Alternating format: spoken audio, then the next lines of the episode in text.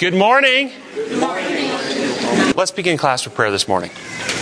Our gracious Heavenly Father, we thank you for this opportunity to come together and study. We ask that your Spirit would be with us to enlighten our mind, that we can see you clearly today.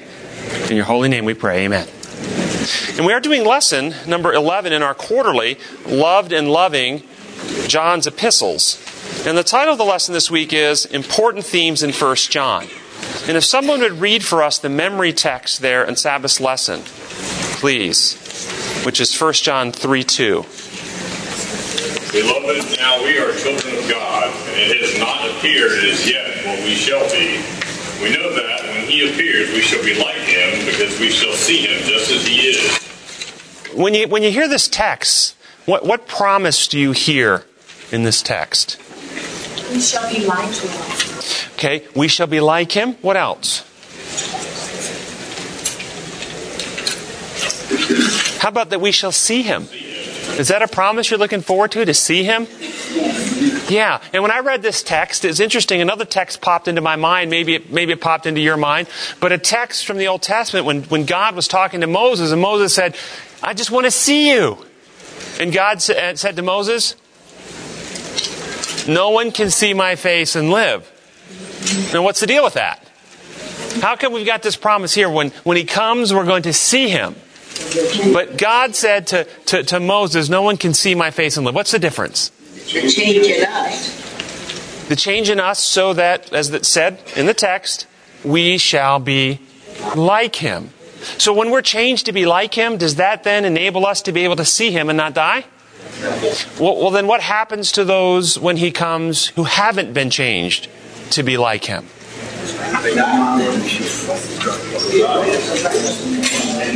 Thoughts about that? What happens?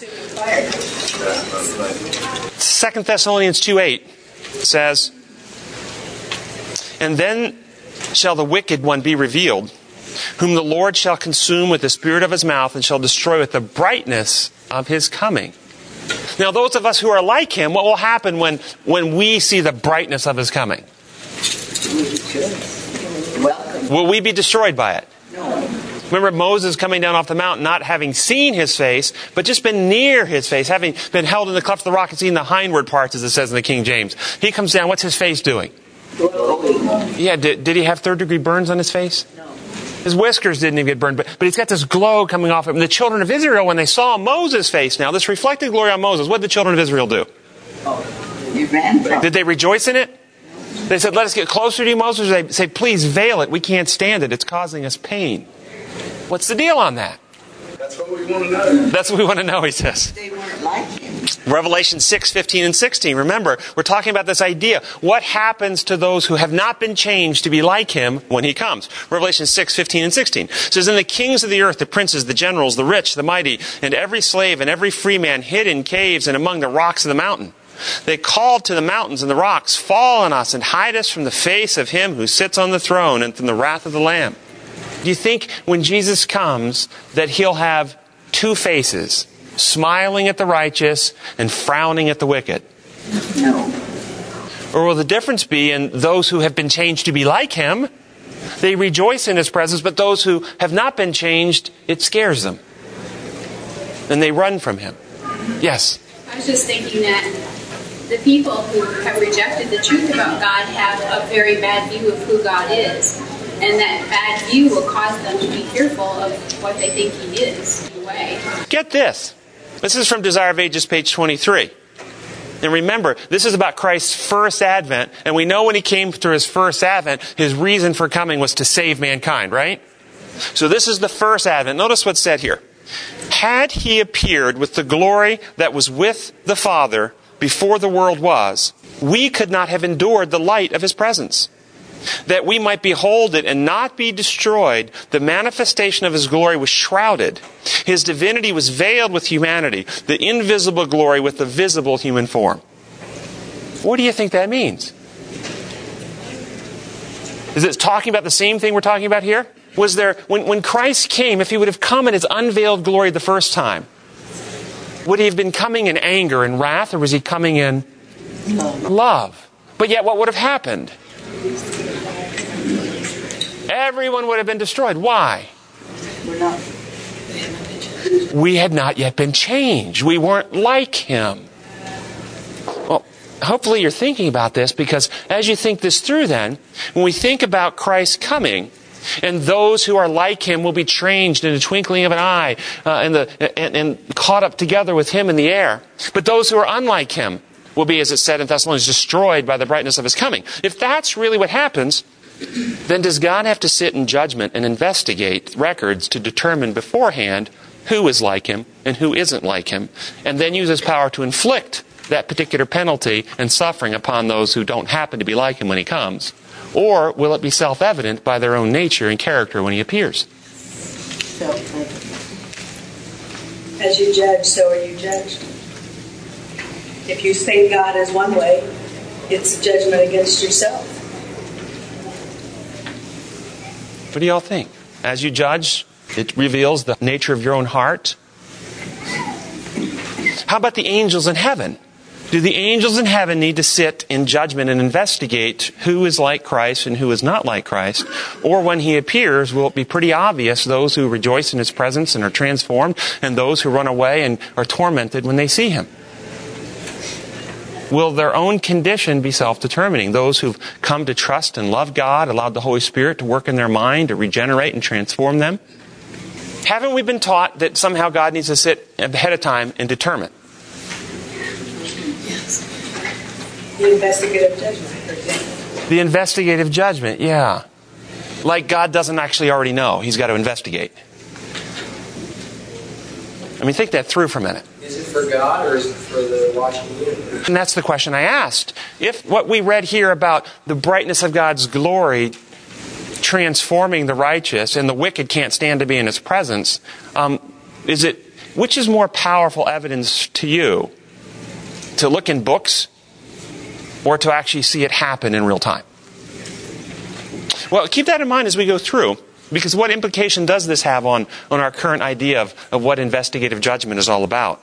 We're going to jump to Friday and work our way through in a kind of different order. But in Friday's lesson, somebody read for us the first paragraph, which begins today, 1 John. Today, 1 John is very much needed because all sorts of false ideas are being promoted. John calls his audience and us not to believe everyone and not to accept uncritically new doctrines, but to put to test whether or not the teaching is truly biblical. Discernment to distinguish truth from error is needed. And I know some of you, after hearing what I just said, boy, said, that is right, right, right. we needed to hear that, don't we? We don't want to take every newfangled doctrine that comes along. Let me ask you a question. What determines whether a doctrine is new or not? When Martin Luther nailed his thesis on the door at Worms, did some think that he was coming up with new theology?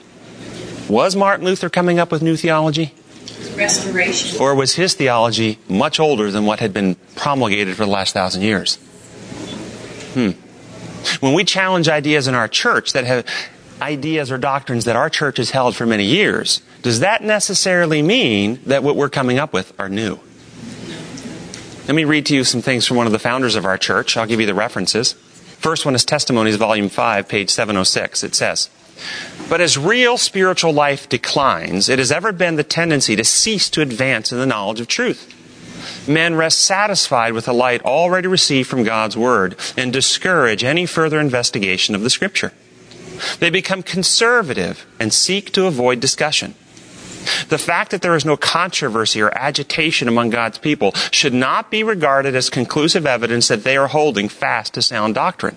But there is reason to fear that they may not be clearly discriminating between truth and error. When no new questions are started by investigation of Scripture, when no difference of opinion arises which will set men to searching the Bible for themselves to make sure that they have the truth, there will be many now, as in ancient times, who will hold to tradition and worship they know not what. Or here's another one. This is out of Review and Herald, December 20, 1892. There is no excuse for anyone in taking the position that there is no more truth to be revealed and that all our expositions of Scripture are without an error. Who do you think the our is in this passage? The Seventh day Adventists, yeah. The fact that certain doctrines have been held as truth for many years by our people is not a proof that our ideas are infallible. Age will not make error into truth, and truth can afford to be fair. No true doctrine will lose anything by close investigation. Or this one, Review and Herald, July 26, 1892. However long men have entertained certain views, if they are not clearly sustained by the written word, they should be discarded. Those who sincerely desire truth will not be reluctant to lay open their positions for investigation and criticism, and will not be annoyed if their opinions and ideas are crossed. Wow, check that one out. When you uh, are discussing it with somebody and they get irritated and annoyed that your, your position differs from theirs, what is that telling you? They're not sure. They're not sure. They have insecurity. They don't know, and, it feel, and they feel threatened. Mm-hmm. Uh, here's another one. It says, I have been shown that many who profess to have a knowledge of present truth know not what they believe. They do not understand the evidences of their faith. When the time of trial shall come, there are many now preaching to others who will find, notice, many now preaching to others, who will find upon examination the positions they hold that there are many things for which they can give no satisfactory reason. Until thus tested, they knew not their great ignorance. And there are many in the church who take it for granted that they understand what they believe, but until controversy arises, they do not know their own weakness. When separated from those of like faith and compelled to stand singly and alone to explain their belief, they will be surprised to see how confused are their ideas of what they have accepted as truth. The reference for that. I, I don't know where that one's from. I'm going to put that one in in the notes. So it'll be on the website. And then this one is selected messages, first selected messages 411. This is the last one. Those who cannot impartially examine the evidences of a position that differs from their own are not fit to teach in any department of God's cause. I like that one. I mean, did you notice the openness here? You see, the point she's making is truth doesn't lose anything by inquiry. It, it, if it's truth, it's truth. If your position isn't true, then, then and, and you have to shut out investigation and shut down questioning to hold your position, that should be huge red flags for you. So, back to the question then. What decides whether something is new or not? I would say the new theology came with Satan's version of things. The old theology is what the Bible says in Revelation is the eternal or everlasting gospel, the good news that has always been true about God and will always be true in the future. That is the old truth. The new truth is the things that make God look out to be something other than Jesus revealed him to be. And those aren't truths at all. Well, in Friday's lesson, get question number three. Fiorello LaGuardia was a judge during the hard years of the Depression in America. One day, a father was brought into his courtroom, having stolen bread. When asked by Judge LaGuardia why, did he, why he did it, the man, sobbing, said that it was to feed his hungry children. LaGuardia told the man, You have committed a crime. You know that. The man, penitent, barely raising his eyes, nodded and said, Yes, sir. LaGuardia then said sternly that the law makes no exceptions. The man nodded. Judge LaGuardia then put his hand in his pocket, took out $10, and said, Here's the payment for your fine. I pay it myself. Though guilty, you will not face the penalty. How does this story help us understand not only the gospel, but also what it means to live like Jesus? It doesn't help us understand the gospel in any way, shape, or form. What do you all think about Russell's conclusion that this does not represent the gospel? And I would say then, I'm going to imply from your words, you're suggesting it misrepresents the gospel. Right. What do you think about the idea this misrepresents the gospel? It's based on a different kind of law. So let's talk about, and I agree with Russell completely. I think this story and stories like this have been told for years, and it has twisted the minds of God's children. Let's talk about why this story is false and misrepresents the gospel. What are the various underpinnings it misrepresents? Number one, it misdiagnoses the problem of sin as a legal problem. Did this man had a legal problem? Yes. Our problem is not a legal problem. Our problem is a nature problem, a character problem, a heart motivation problem. We don't love like God loves. We are live in fear and self-centeredness. Our hearts naturally seek to watch out for number one, rather than naturally seeking to give ourselves in love for others. Our problem is not legal, it's nature we misdiagnose the problem. This story misdiagnoses the problem. We could argue that the man did right. Yes. Yeah, you could argue that he had a moral calling to, to provide for his family. Yeah. Um, it also suggests that the man was at fault, i.e., that it's our fault that we are sinners. How many of you in this room chose to be born a sinner? See, there's only one human being, or two human beings, that have the responsibility for all of us being sinners. And that's Adam and Eve. They actually had a choice not to be sinners. But the Bible says in Psalms 51 that we were born in sin, conceived in iniquity. We did not have a choice whether we would be sinners or not. Now, the reality is we were born sinful. So, unaided, without the regenerating power of the Holy Spirit, which human beings since Adam and Eve had within themselves the ability not to sin. HIV infected man gets together with an HIV infected woman and they have a child born HIV infected. What did the child do wrong? So the child has no guilt. The child has no guilt. It did nothing wrong. But is the child still suffering from a condition which, with, which unremedied will kill it? That's us. We didn't do anything wrong to be born in this condition. We don't have guilt. But we do have a condition which unremedied results in death. The wages of sin is death. That's the difference. Okay? So we didn't have a choice to which condition we were born in. This story kind of implies that it's our choice we have this problem. And not only that, an HIV infected child, born HIV infected at birth, will that child have any choice over whether it gets sick or not? No. Without remedy. When we're born into this world with real strong willpower, can we pre- prevent sinfulness in our life?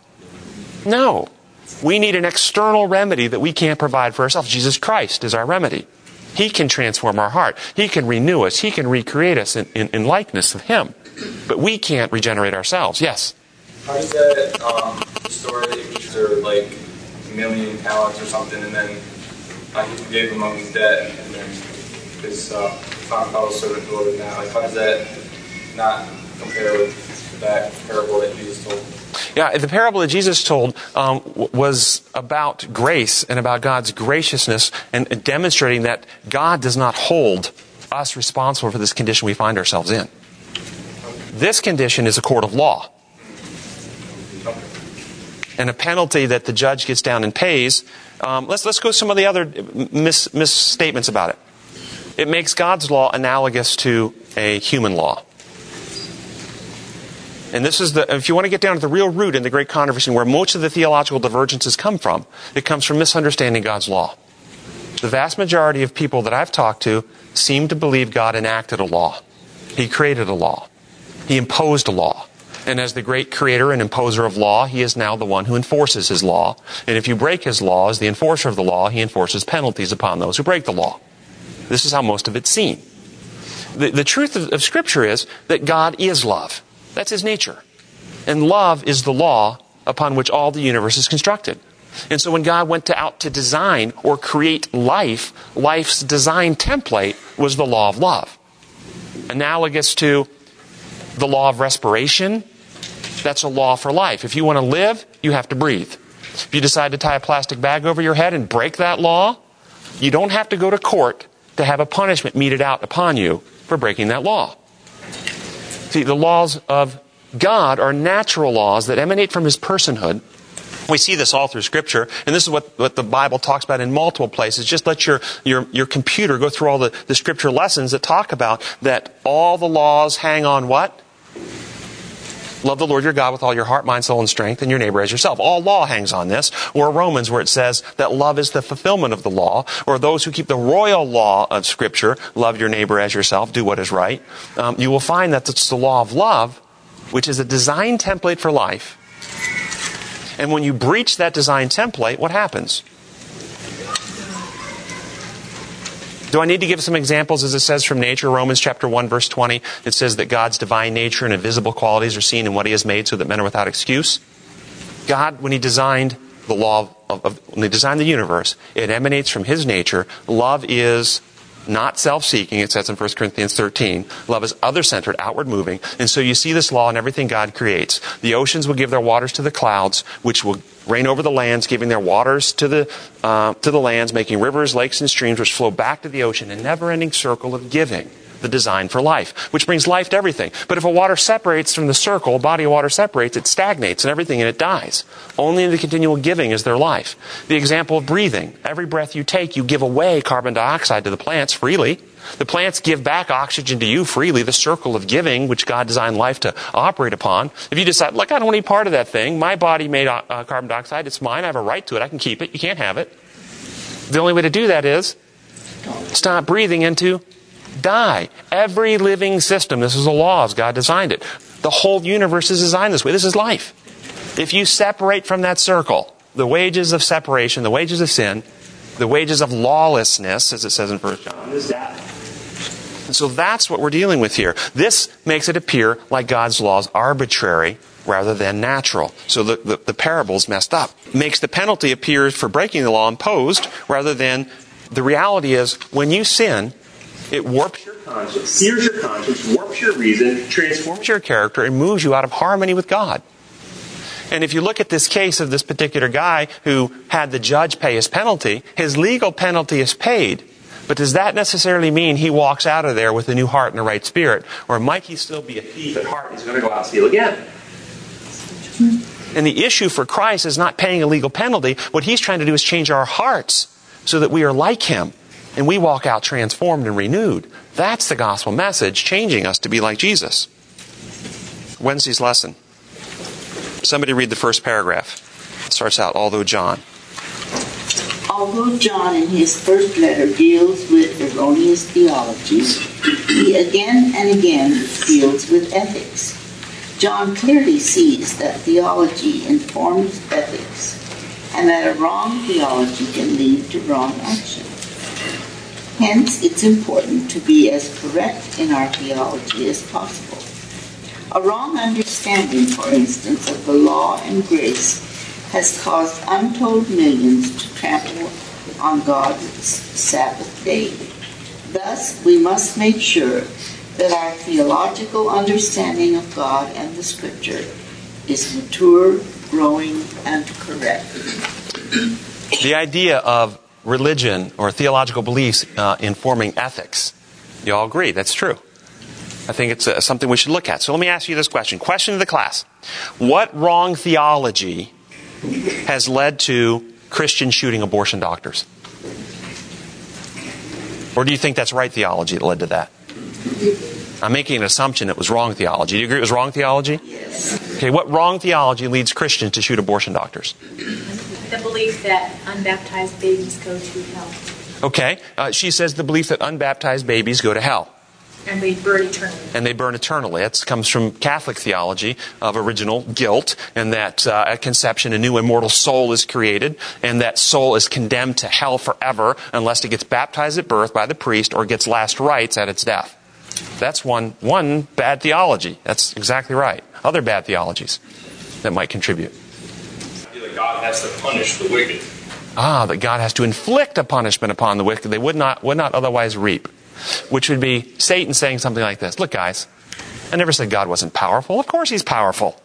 He's just not very good. If he could get a few anger management classes and get his wrath and anger under control, well, we could live forever in our sin because there's nothing wrong with sin. There's something wrong with God who gets angry over sin. You see the problem? If you have a God who must inflict it, who gets angry and wrathful and, and then tortures his children in the end, well, there's the problem. It's God, it's not sin.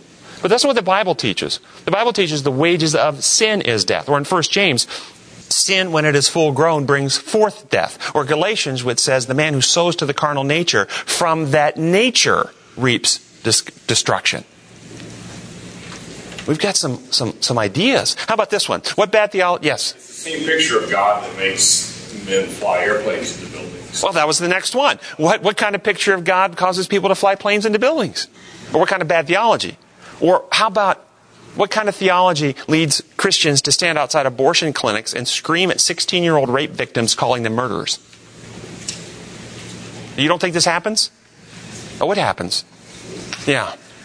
Um, there's also the thought that there's something called justice that makes it okay to do hurtful things because it's justice and it causes a better thing in the end.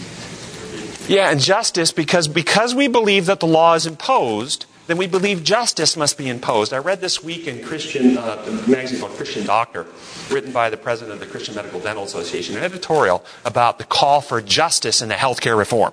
And he says, "Do we really want justice in the healthcare reform?"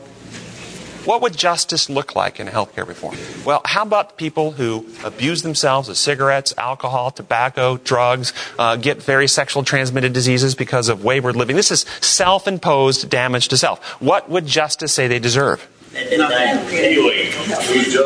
Well, this is what this is what we're talking about. From the world standard, what's the justice say they deserve? They reap what they sow, right? So in his article, he says, we don't call for justice, we call for mercy. Healthcare mercy, not healthcare justice. So this idea of justice, theological justice, can be messed up, can it? It says in the, in the lesson, what about wrong understandings of law and grace, which has caused untold millions to trample on God's Sabbath? What wrong theology led to the following? The Jews who put Christ on the cross and wanted him down before sunset so they could keep the Sabbath. The wrong idea of what the Sabbath was all about. She says the wrong idea what the Sabbath was about. Any other wrong theology? It's better than one man God for people. Do you think they had the wrong idea of what God was like? I mean, when he's standing there in front of them, did they like him? No. Did they want a God that would use power to coerce and, and, and use force to throw the Romans off of them? Is that what they wanted? Yes. Did they want a God who would love others more than himself and give himself and sacrifice? Did they want a God that would call them to start ministering and washing the feet of the Roman soldiers? Did they want a God like that? No. So, are we talking that they had the wrong day of the week? No. No. They had the wrong God of the day of the week. What about the wrong theology that has led to the following? Adventists who make the Sabbath the most restrictive day of individual enslavement of the week, driving their children from the church. Never happens? Oh, I heard some mumblings that happens all the time. What wrong theology leads to that? Keeping the Sabbath, you don't get them to heaven. Ah, if you keep the Sabbath, you automatically get the seal of God, and if you do any other day, you're going to get the mark of the beast. Right? It's all about the day you go to church on. Is it really true? It's all about the day you go to church on? What's it all about? Remember our God. It's all about the God you worship.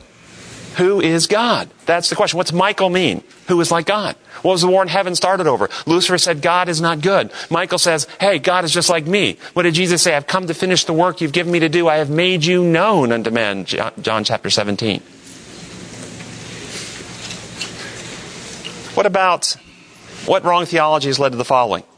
Presentations from pulpits of the Sabbath as an arbitrary test of obedience. Have anybody heard that the Sabbath is an arbitrary test of obedience? If it's true, it's in writing, he says. It's in writing in many of our literatures. Yes, it's true. If it's true that the Sabbath is an arbitrary test of obedience, then what does that say about the person who imp- implemented that test? He's arbitrary. That is arbitrary. And you, if you if you read in, in Ellen White's writing, she says explicitly that one of the allegations of Satan is that God is severe, unforgiving, and arbitrary. That's one of the direct allegations of Satan against God. And if we come along and say, well, the Sabbath is an arbitrary test, we are actually voicing one of Satan's allegations against God. The Sabbath is not an arbitrary test. Understand what arbitrary means. Arbitrary means there is absolutely no underlying reason other than the person in power whimsically decides to do it, and that's the reason.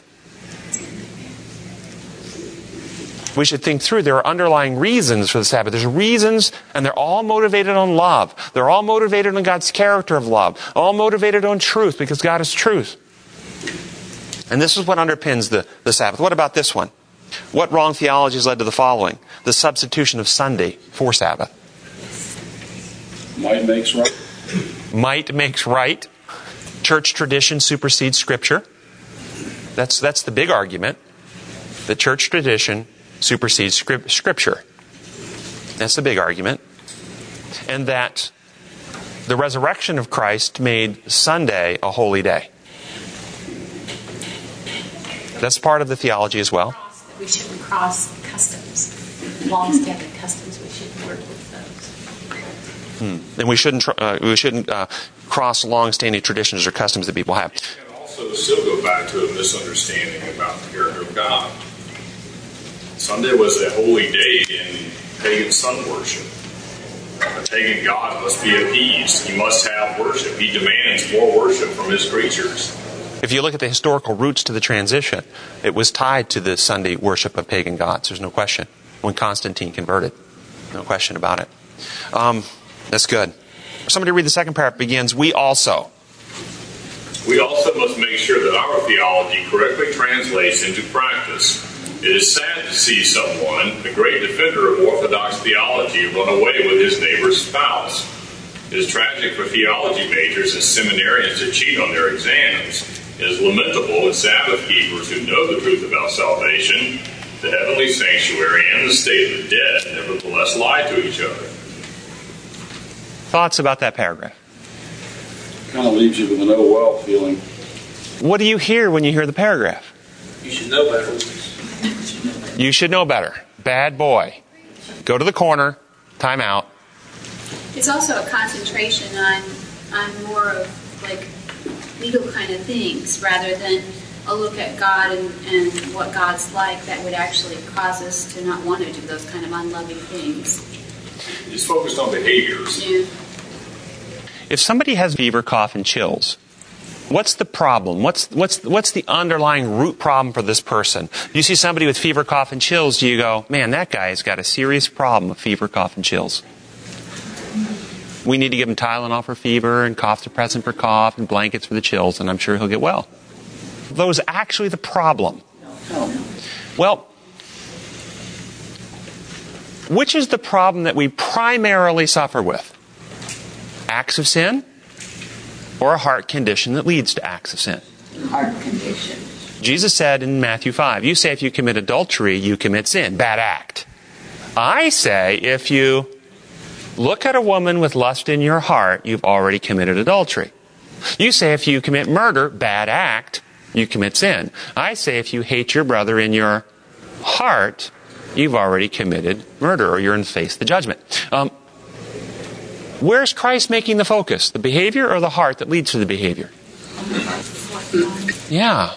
Do you notice that these legal models always focus on behavior? They always focus on the symptoms. Think of how, how symptom focused we are in our theology.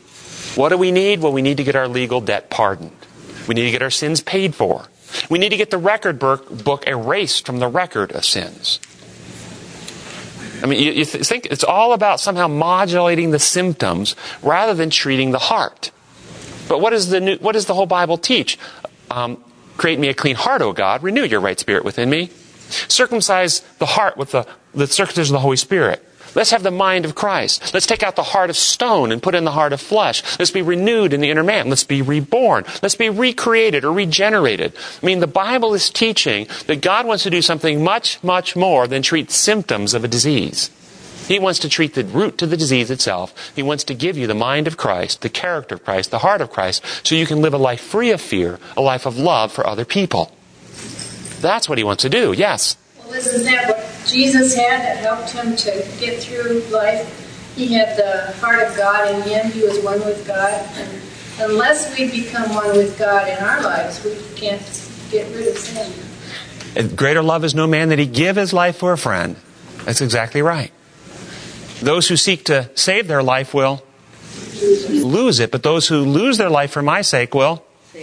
This is a heart change issue. What motivates us to action? It's not primarily behavior. And we have got so behavior focused that we've lost sight of the true remedy. And this is one of Satan's tricks. It would be no different than if you had pneumonia and you went to a doctor who was giving you Tylenol and cough suppressant, but never treated your pneumonia. We get sicker and sicker and sicker, and the symptoms get worse and worse and worse. And this is why we haven't been ready to meet Christ and see Him face to face, because we're not ready to stand in that light.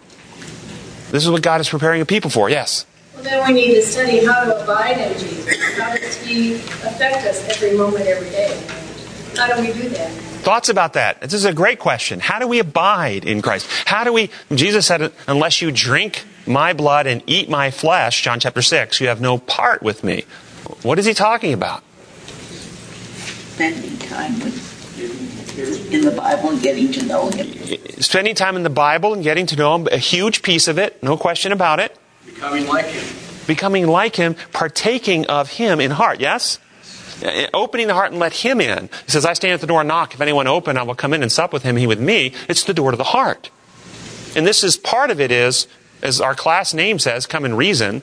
Come, let us reason together, though your sins are as scarlet, they'll be white like snow, though they're red like crimson, they're made like wool. God has said, when you reason with me, it's connected directly with cleansing. Why?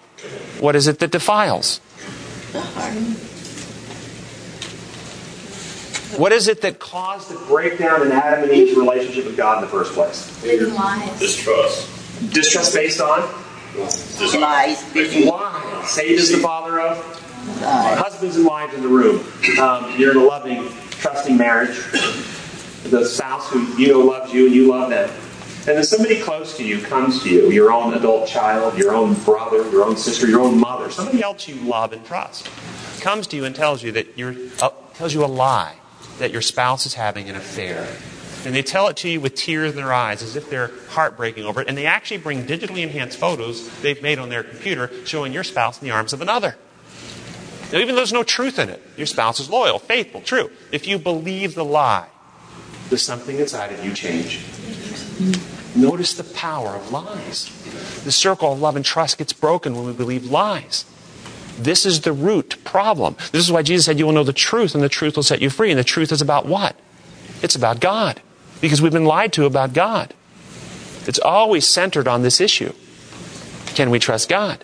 And we have these things that have crept into our thinking and teaching in the church about how we see God that, that causes fear of Him rather than trust of Him. Yeah, Tina. Well, see, that, when I studied the lesson this week and looked at all the legalistic things that we've been talking about, that's what it is. All on actions, what we do. How can, how can we as a church stop this? We send our children to church, church school, Sabbath school, they're all teaching that.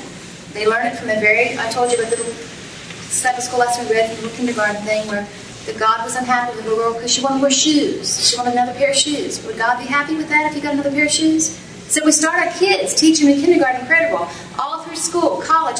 So it's a vicious circle with our church. We keep teaching the same thing over. We haven't changed. Where does it start? How can we stop it? Starts with every one of us in our circle of influence. Yeah. Starts in the home. Starts in the home. The home should be more what?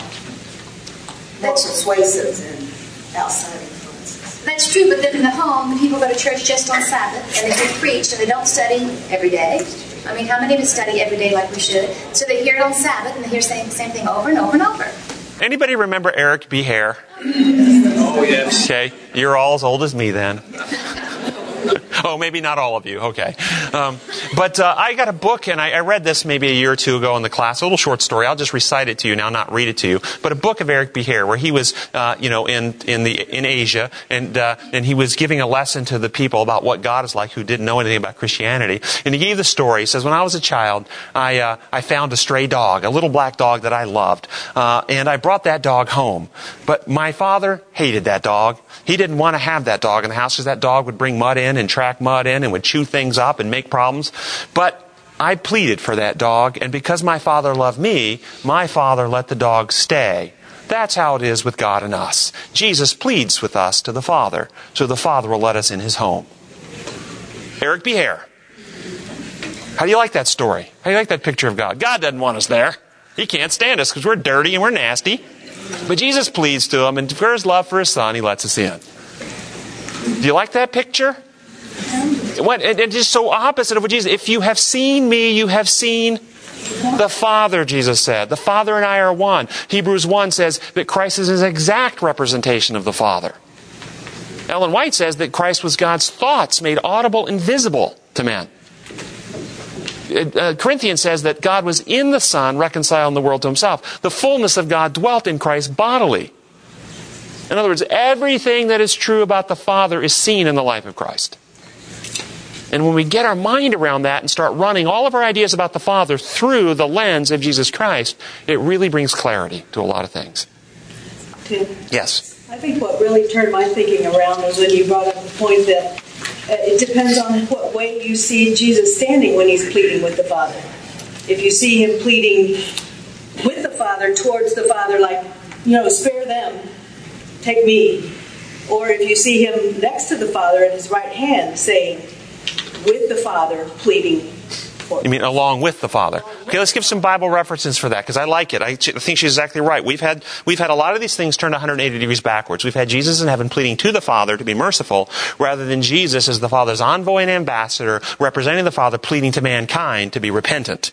But let's give some Bible text for that. Uh, Romans chapter 8, starting verse 31. If God is for us, who can be against us? Now, who's for us?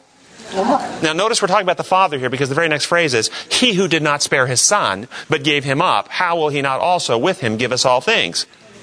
It is God who justifies. Who is it that condemns? Christ Jesus? He is at the right hand of God and is also interceding for us. In addition to, in other words, along with the Father interceding for us. That, that's a great one. No question. Yes. No question. And, in what Tina just said, we need to then writing some new children's books, be teaching Sabbath school, some of this group, and getting a better message across to the children. Yeah. Yeah. Uh, that may be a way of beginning because, as you know, I taught Sabbath school for years, and some of these stories that you've told came from me. And, and that's my mother, folks. I, I heard those stories.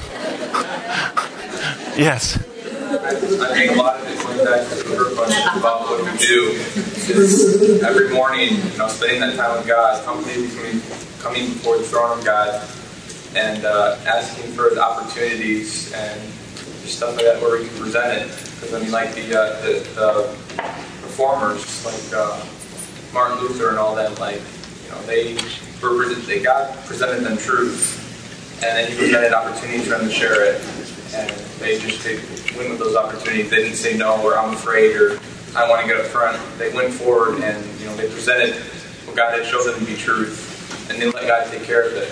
And we need to uh, just be willing vessels, share it with other people.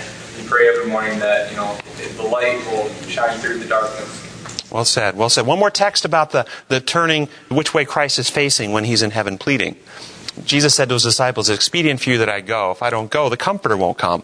But when I go, the com- I will send the Comforter. Now, he will not speak on his own. He will speak only what he hears. Now, who do you think the Comforter is listening to to speak? Well, if you're wondering, he says, He will take what is mine and make it known to you. Jesus goes on to clarify. Uh, what I see happening is that Jesus is in heaven, carrying out the Father's will of pleading with you and me, my blood, my blood. In other words, metaphorically, hey, look what I have done for you. I love you. I've died for you. Won't you let me heal you? Won't you let me save you? And the Holy Spirit takes the pleadings of Christ and communicates them to your heart and mind. That's the way the pleadings are happening. Not this other thing with one member of the Godhead pleading to another member of the Godhead to be kind and gracious. That's paganism. Yes. I agree with the idea of starting your day with prayer, um, but you have to be aware of that voice all day long. You can't just have your prayer and then go about your business without thinking about what your conscience, conscience is telling you in every instant and everything that you're doing all day long. It helps you to make the choices that you need to make and act like you should. Uh, but it, it's almost like you have a earpiece in your ear and you're listening for that voice of God directing you through your day. And you have to be conscious of that voice in you. And, and, and I, I love that. And one of the things that helps me is when I think about God's law of love, that other centeredness, that principle, the design template of life. As I'm driving in my car, I'm looking for where I see that in action and where I see Satan's law of survival of the fittest, which is the law that's warring against what Paul might call the law of sin and death, the law that wars against God's law of other centered giving. I see that in action and I, and I look and I contemplate those two and I think, how am I involved in that? How can I move forward the law of love in my sphere of influence? And you can think this all day long because you see it everywhere. You see, if you get your mind around it, you see it everywhere because this is the constant battle raging all around us. Yeah, it's a, it's a great way. Mm-hmm. So back to that question, what does it mean if someone defends orthodox theology and runs away with his neighbor's spouse? Well, my question is, is it possible the problem is in his orthodox theology? That's where the problem is. He has orthodox theology. What's orthodox theology? It's about behavior. It's about you've done bad deeds, but don't worry, because all the bad deeds you've ever done were laid on the Christ, past, present, and future, were laid on the Christ and paid fully on Him and the cross. And if you ask forgiveness for your bad deeds, well then stamp, boom, forgiveness next to your record book in heaven. And it doesn't really matter now, because all the things, once you've been saved, you've always been saved, and all those different types of things of orthodox theology. Is it a problem that theology is teaching him an idea that opens the way to, oh, I don't, I, and what about the idea? And you can't have victorious living now. You're going to keep sinning up until the day Christ comes. There's no victory over sin. Is that orthodox theology? It's pretty orthodox. No victory, guys. Don't expect it. It won't happen. You're going to continue to live in sin. Well, then, heck. No hope, right? I'm suggesting the problem is, and what, what the Bible seems to be teaching is that God is trying to prepare people as it said in our memory text for today, that when he comes, we shall see him because we shall be like him. Like him. He's wanting a people that he can make like him. Now, if we're like Jesus, is there ever a problem with one of us needing to worry about another one running away with our spouse if we're like Jesus in heart? No. No. And that's what the universe is going to be populated with. Everybody in the universe is going to be like Jesus, meaning that everyone will love you so much that everyone in the universe would give their life for you. And you love everyone in the universe so much you'd give your life for them. That's where God is trying to change us. That is much more than a transaction happening on record books in heaven. Questions, thoughts about any of that? When you talk about giving your life, is that a literal, like I'll die, or is that more of a I don't want to cut you off in traffic? I, I think it's both, actually, depending on the circumstance. Now, parents in the room, parents in the room. If you see your child toddling out in the street and the car is bearing down on them, and you have the uh, time to run out and shove them out of the way, but it's very likely you'll get hit, what do you do? Do it. You do it. Why do you do it? Love compels us to give of ourselves to help other people when we genuinely love. The problem is we are so infected with our need to protect ourselves, so infected with our fear that if we give of ourselves, we won't have any left for us. This is what we're so, so infected with that survival of the fittest, that need to watch our back because no one else is watching because of the lie believed in the garden. We can't trust God. He's not watching out for us. He'll let us go. He'll abandon us. He, well, in fact, if Jesus wasn't there to plead to him, well, he'd be zapping me right now. This is why we live in fear, yes. Sometimes it's easier to die than to keep living. And that's true too. Sometimes we can find ourselves in circumstances where to continue on living takes more courage than to, than to die. And I have patients that, that find themselves in those circumstances, and they will often turn towards a suicidal path rather than a path of, of overcoming difficulties in their life. You're right. That's a great insight. Last paragraph, Wednesday's lesson. It says John makes it clear that to be born of God, to know God, to love God is something that will change our lives. For John, truth isn't just something believed, it's something lived out. Perhaps no verse says it clearer than 1 John 3 7. Little children, let no man deceive you. He that doeth righteous, righteousness is righteous, even as he is righteous. The, and, the, and it's exactly right. The point is a transformation, regenerating process that actually causes us in heart to live different lives from a motive of love and truth, not from a motive of fear. There are many people who go to church for fear of getting the mark of the beast. Go to church on Sabbath for fear of getting the mark of the beast. There are many people who give their tithe for fear that God won't give them their next month's rent if they don't pay their tithe. There's many people who, who eat the right foods for fear that if they don't eat the right foods that they won't be ready for the translation. You understand what I'm saying? That is not Christian living. Perfect love casts out all fear. That's what the scripture says. And the battle between Christ and Satan in our hearts wars between love and fear. As soon as Adam and Eve sinned, they ran and hid because they were afraid. Fear is part of the infection of sin, and it is so deeply rooted into us. We, we live, we, we are driven most of our lives by fear. Fear of what others think of us. Fear of failure. Fear of not getting our, our, our, our, the grade. Fear of not getting the girl or the guy. Fear of, fear of not having this month's rent. Fear, fear, fear drives us. God wants to free us from that fear. He wants to fill us with a unified connectedness with Him, the sovereign of the universe, knowing Him so well. This is life eternal. They might know you, the only true God, and Jesus Christ and now sent, that we can live lives free from fear. And maybe somebody heard the first church service this morning. Anybody go to first church this morning? Yes, and you heard about a couple of little girls who lived that life. Marian and Barbie Fisher, who went to a school in an Amish schoolhouse in Pennsylvania a few years back when a gunman broke in and sent out the adults and then locked himself in there with 10 little girls. And as the police arrived and it became um, evident that he was going to stand up and he was going to kill these little girls, 13 year old Mar- Marian Fisher stood up and said, Shoot me first and let the other ones go.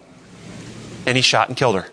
And no sooner had her body hit the ground than her 11 year old sister Barbie stood up and said, Shoot me next and let the other ones go. And she was shot five times but survived. You see, these little girls were not afraid. They loved those other girls so much they were willing to give themselves. That kind of love you can't create in your own heart. That kind of love, it says in Romans 5 5, that when we come to trust Him, He pours His love into our hearts. It is a gift from God. It is a transforming process, a supernatural process. Our choice is do we trust Him and let Him in, or do we keep the door to the heart closed? And when we trust Him and let Him in, then we experience that love and we want to spend time with Him. We want to get to know Him more. We want to share this incredible God with other people so that their hearts and minds can be set free from the fear that drags and drives them. Yes. I'd like to go back to where you were talking about the parent running into the street. And I thought, you know what? That is not a decision. That is automatic for a parent. And they don't even have to think, am I going to do that? And I think that's an incredible freedom that God is wanting us to obtain, is to not even have to think, not have to work to feel that to feel that kind of love automatically. Beautifully said. Just to take that analogy back and back it up just a hair. You're walking down the street by yourself and you go to cross the street and you step out in the street and you see an 18 wheeler bearing down on you, all alone. What do you experience? Fear. Fear. But now you see your toddler toddle out in the street and you have the opportunity to run and shove them out of the way. And you do, and you see them rolling to safety in the grass. What do you experience now? Joy. Joy. Your child is safe. In both circumstances, you're getting hit by a truck. But in one, there's joy because the love, and this is the only power in the universe, guys. Get, get your mind around this. The only power in the universe that can free our hearts from fear and heal us is the power of love. It is not the power of coercive force or the powers that make stars. That power can't free us. The only, in fact, that power scares us. It's the power of love that frees us from fear. And this power comes only in knowing God as revealed in Jesus Christ. And Satan knows that when we get to know him that well, it will be just like you said. Imagine you, you had that close a connection with the Father as you have with your child, so it's automatic. You see how Satan's power over you is, is, is completely limited? He doesn't want us to know God that well because when we know Him that well, we will experience that love for Him that will imbue us and overflow. As He said to the woman at well, if you partake of the water I have, it will well up inside of you and overflow to many. This is what God wants to do in our lives. Um, and last question in the back, someone had a hand. Yes. I think about um, the nature that we have. We have to be willing to let that selfish nature die. And that's so hard because we're so afraid of, of protecting who we are and our pride. And we have to let the nature of love live. It's almost like that's the part that has to die in order for God to live in us. And the only way we we are willing to do that is if we've come to know God so well that we can really trust Him with our lives. We can't do it on theory. We have to do it with a personal experience with Him that we know Him, and then therefore we can turn our life over to Him. This is why life eternal is knowing God.